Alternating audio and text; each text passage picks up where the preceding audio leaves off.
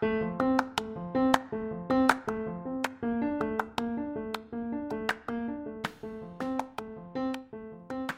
ați venit în postoperator. Sunt Alexandru Carăb și împreună cu colegul meu Vlad Ciobotaru vom vorbi în acest episod despre pneumotoraxul hipertensiv sau pneumotoraxul cu supapă în tensiune. Interesul nostru pentru acest subiect a plecat de la două articole în care Simon Lee Smith aduce elemente pentru o înțelegere diferită a patologiei. Simon Lee Smith este medic de urgență în Marea Britanie, fost cadru medical în Marina Regatului Unit și are un interes special pentru pneumotorasul hipertensiv.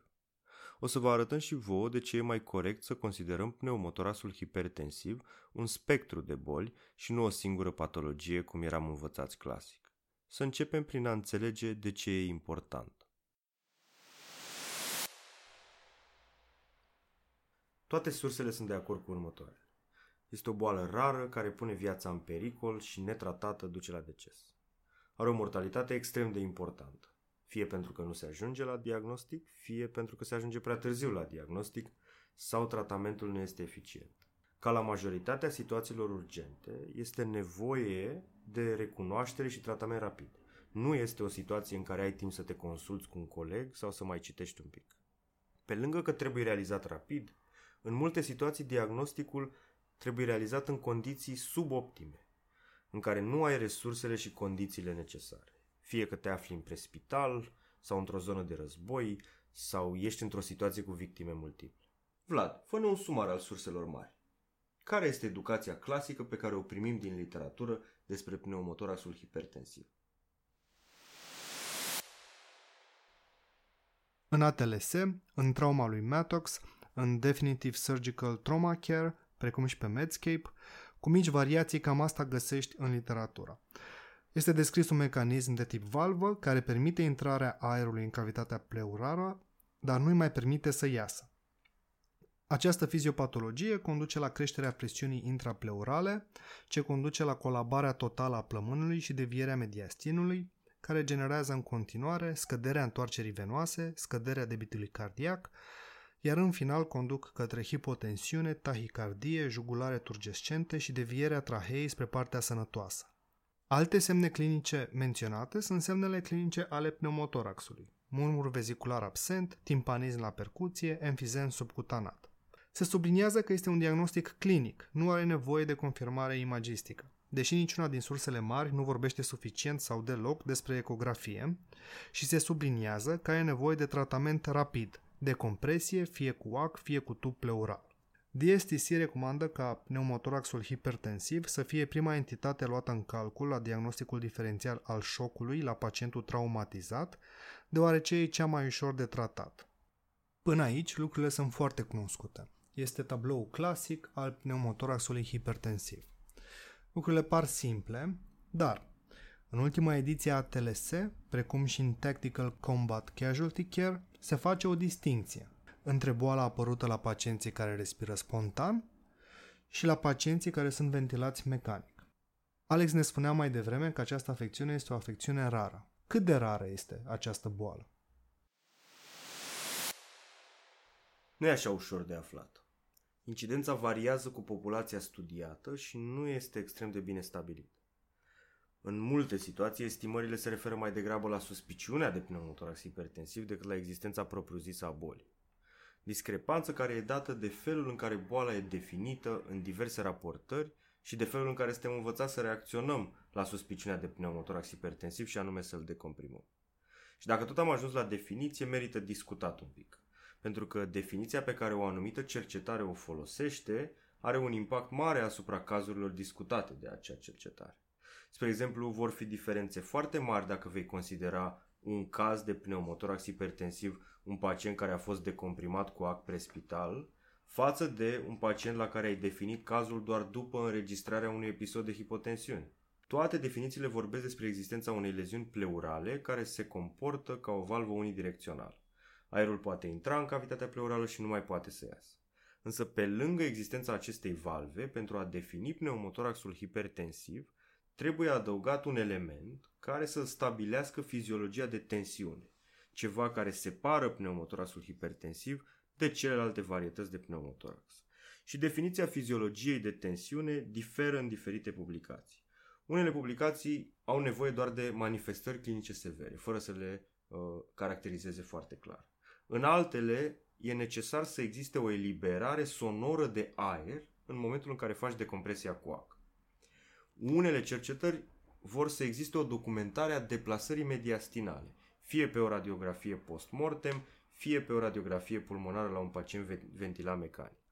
În alte situații, definiția este de bolnav care are compromitere hemodinamică și își îmbunătățește parametrii hemodinamici la decompresia coac, are pe lângă decompensare hemodinamică o deplasare contralaterală a mediastinului sau un pneumotorax care crește pe examinări radiologice succesive.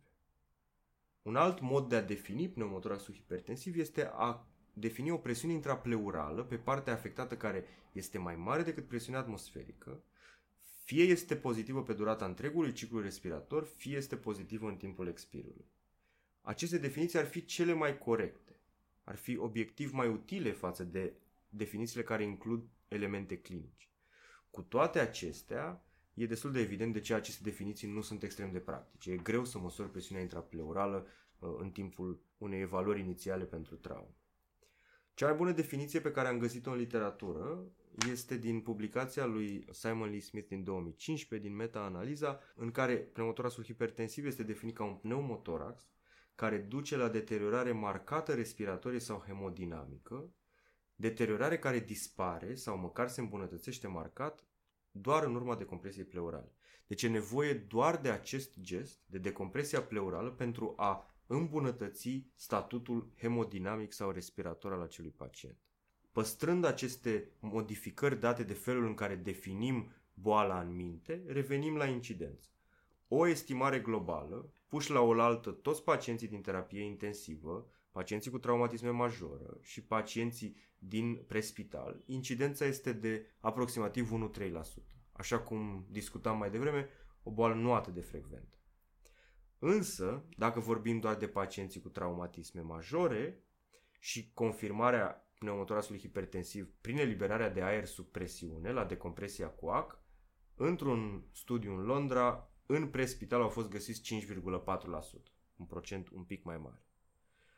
Iarăși revenim la diferențele date de definiție. Dacă decompresia pleurală coac a fost folosită ca surogat pentru diagnostic în prespital, ratele de pneumotorax au variat între 0,7 și 30%. 30% care e o cifră sigur ireală și extrem de mare. În terapiile intensive, la cercetări post-mortem s-a găsit un procent de 1,1 până la 3,8% de pneumotorax hipertensiv nediagnosticat. Și bineînțeles, ca în orice uh, domeniu legat de traumă, avem informații de bună calitate de la armata americană, de la medicina militară americană. În principal, din conflictele din Vietnam, Afganistan și Irak. În conflictul din Vietnam, cel mai vechi, pneumotorasul hipertensiv a fost raportat ca o cauză principală de moarte, care ar fi putut fi prevenită, într-un procent de 3-4%.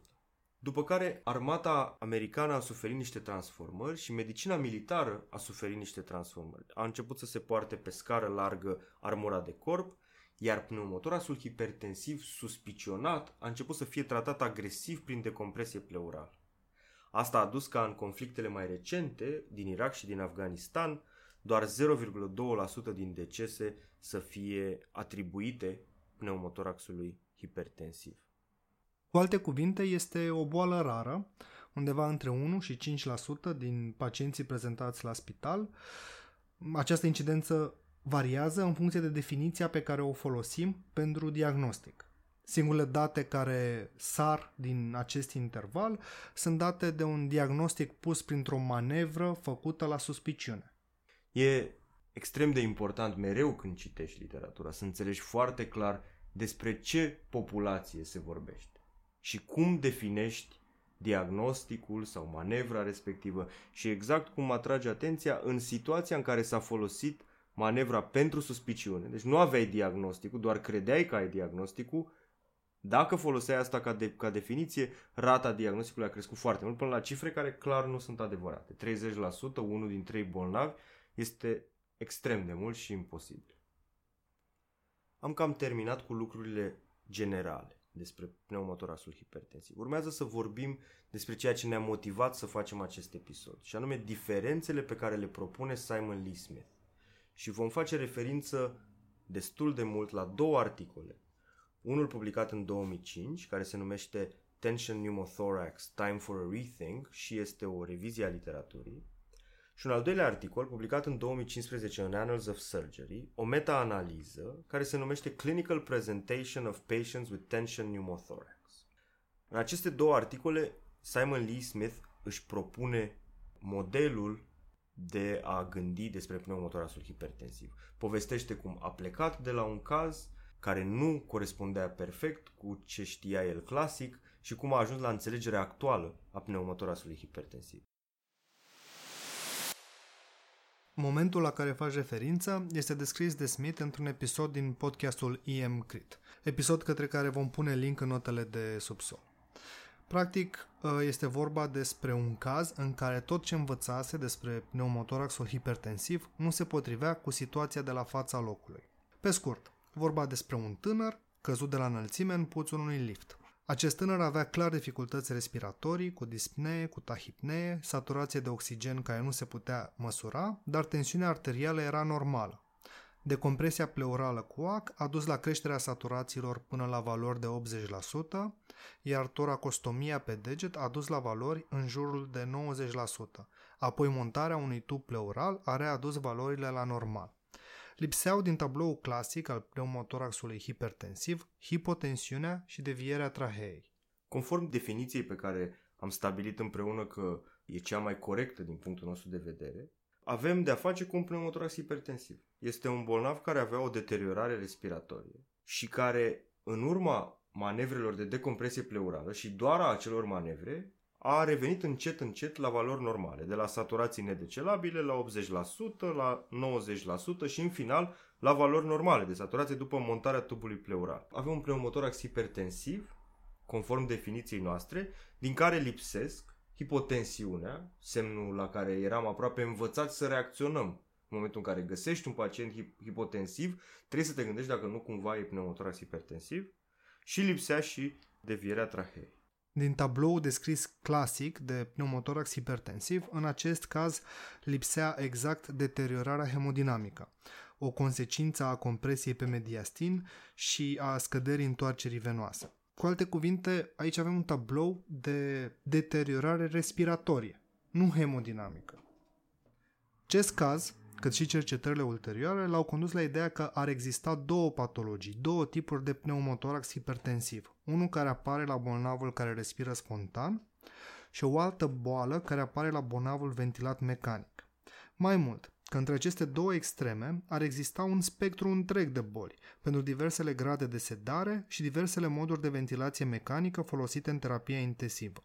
Cu alte cuvinte, Pneumotoraxul hipertensiv nu e o boală, nici măcar două boli, e un spectru de boli, dar în scop didactic vom discuta despre variantele extreme, ale bolnavului cu respirații spontane la un capăt și ale celui ventilat mecanic la capătul celălalt. Concluzia la care a ajuns Simon Lee Smith este că fiziopatologia clasică, cea predată în prezent, este fiziopatologia cazului extrem, al bolnavului ventilat mecanic.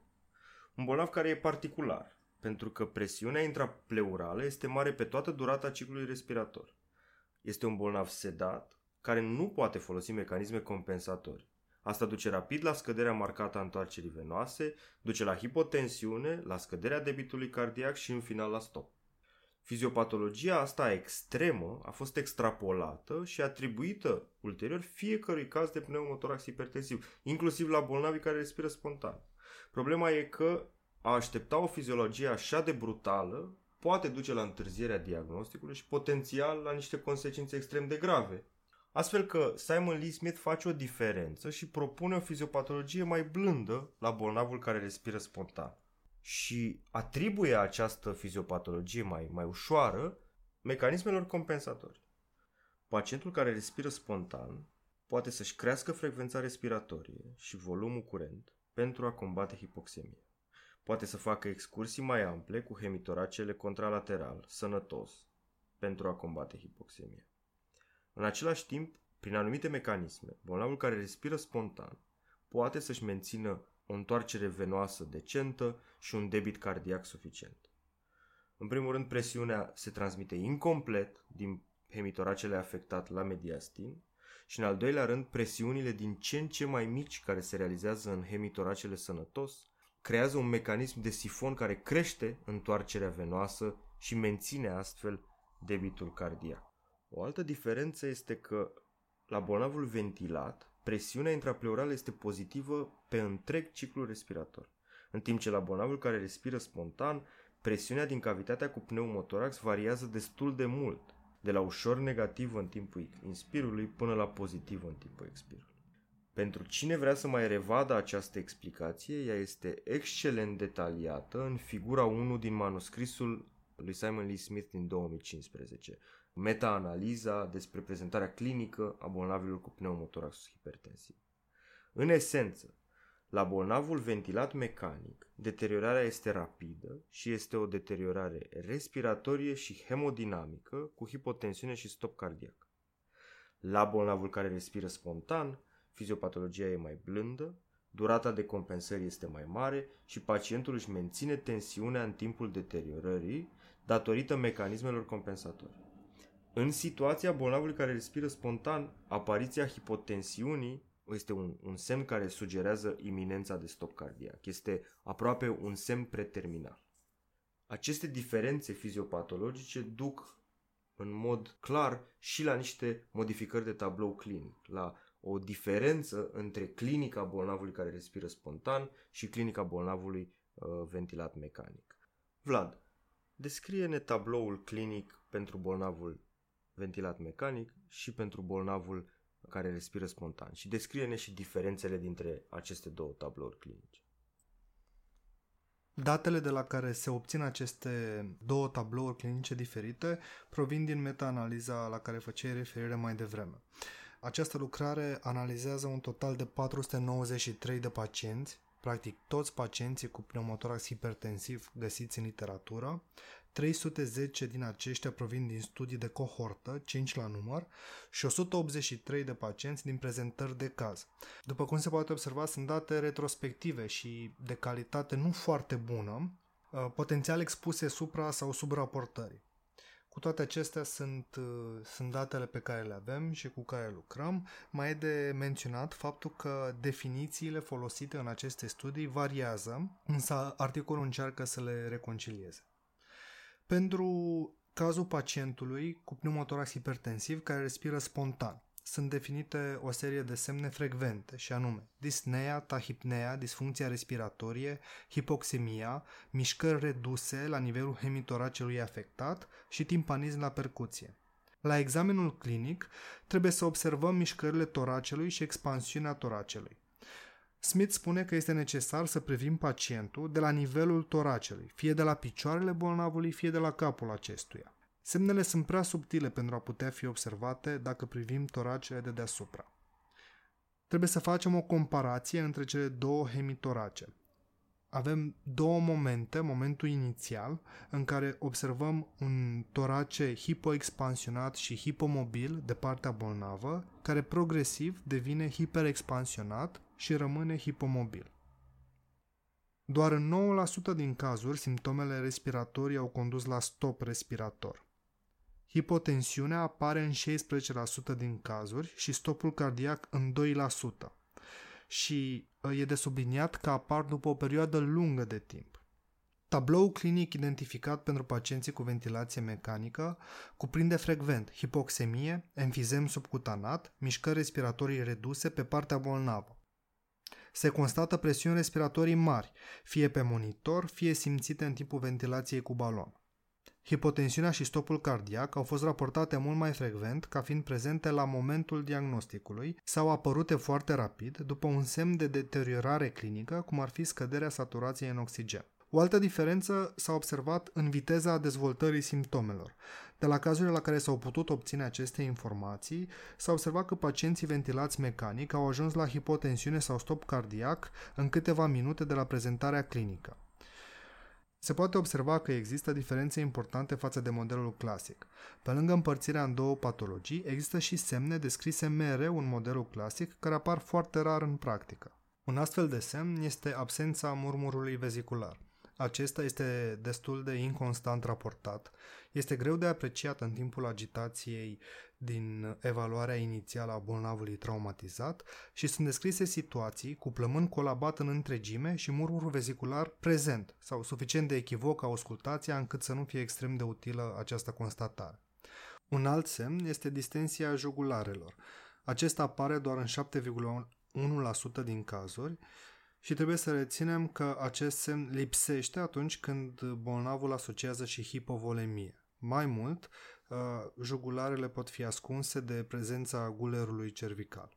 Un alt semn descris clasic, dar care este raportat doar în 9,3% din cazuri, este devierea traheei spre partea sănătoasă. Câteva comentarii despre acest semn clinic. Chiar dacă radiologic mediastinul este deplasat, trahea rămâne frecvent central. Dacă se știe că devierea există, rata de diagnostic este de 50%. Astfel se sugerează ca devierea trahei să nu fie folosită singură ca semn clinic suficient pentru diagnostic și nici să excludă patologia. E important să recapitulăm câteva lucruri. În primul rând există diferențe mari și fiziopatologic și clinic între bolnavii care respiră spontan și cei ventilați mecanic. În al doilea rând, modelul pe care l-am învățat clasic din toate sursele mari este modelul bolnavului ventilat mecanic și extrapolat la toate formele de pneumotorax hipertensiv. Și în al treilea rând, semnele clasice, absența murmurului vezicular, distensia jugularelor, devierea traheei spre partea sănătoasă, nu sunt așa de constante. Sunt raportate rar în literatură și nu te poți baza pe ele pentru a face un diagnostic pozitiv sau pentru a exclude diagnosticul de pneumotorax hipertensiv.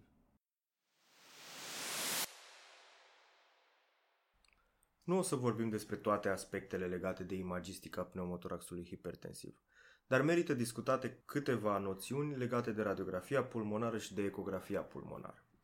În ceea ce privește radiografia pulmonară, educația clasică este că nu e necesară o radiografie pentru diagnostic, ceea ce este adevărat. Semnele clinice și indexul mare de suspiciune, mai ales ghidat de mecanism, sunt suficiente într-o proporție extrem de mare de caz. Însă o noțiune care merită discutată este că la bolnavii la care există suspiciunea de pneumotorax hipertensiv, radiografia pulmonară este interzisă.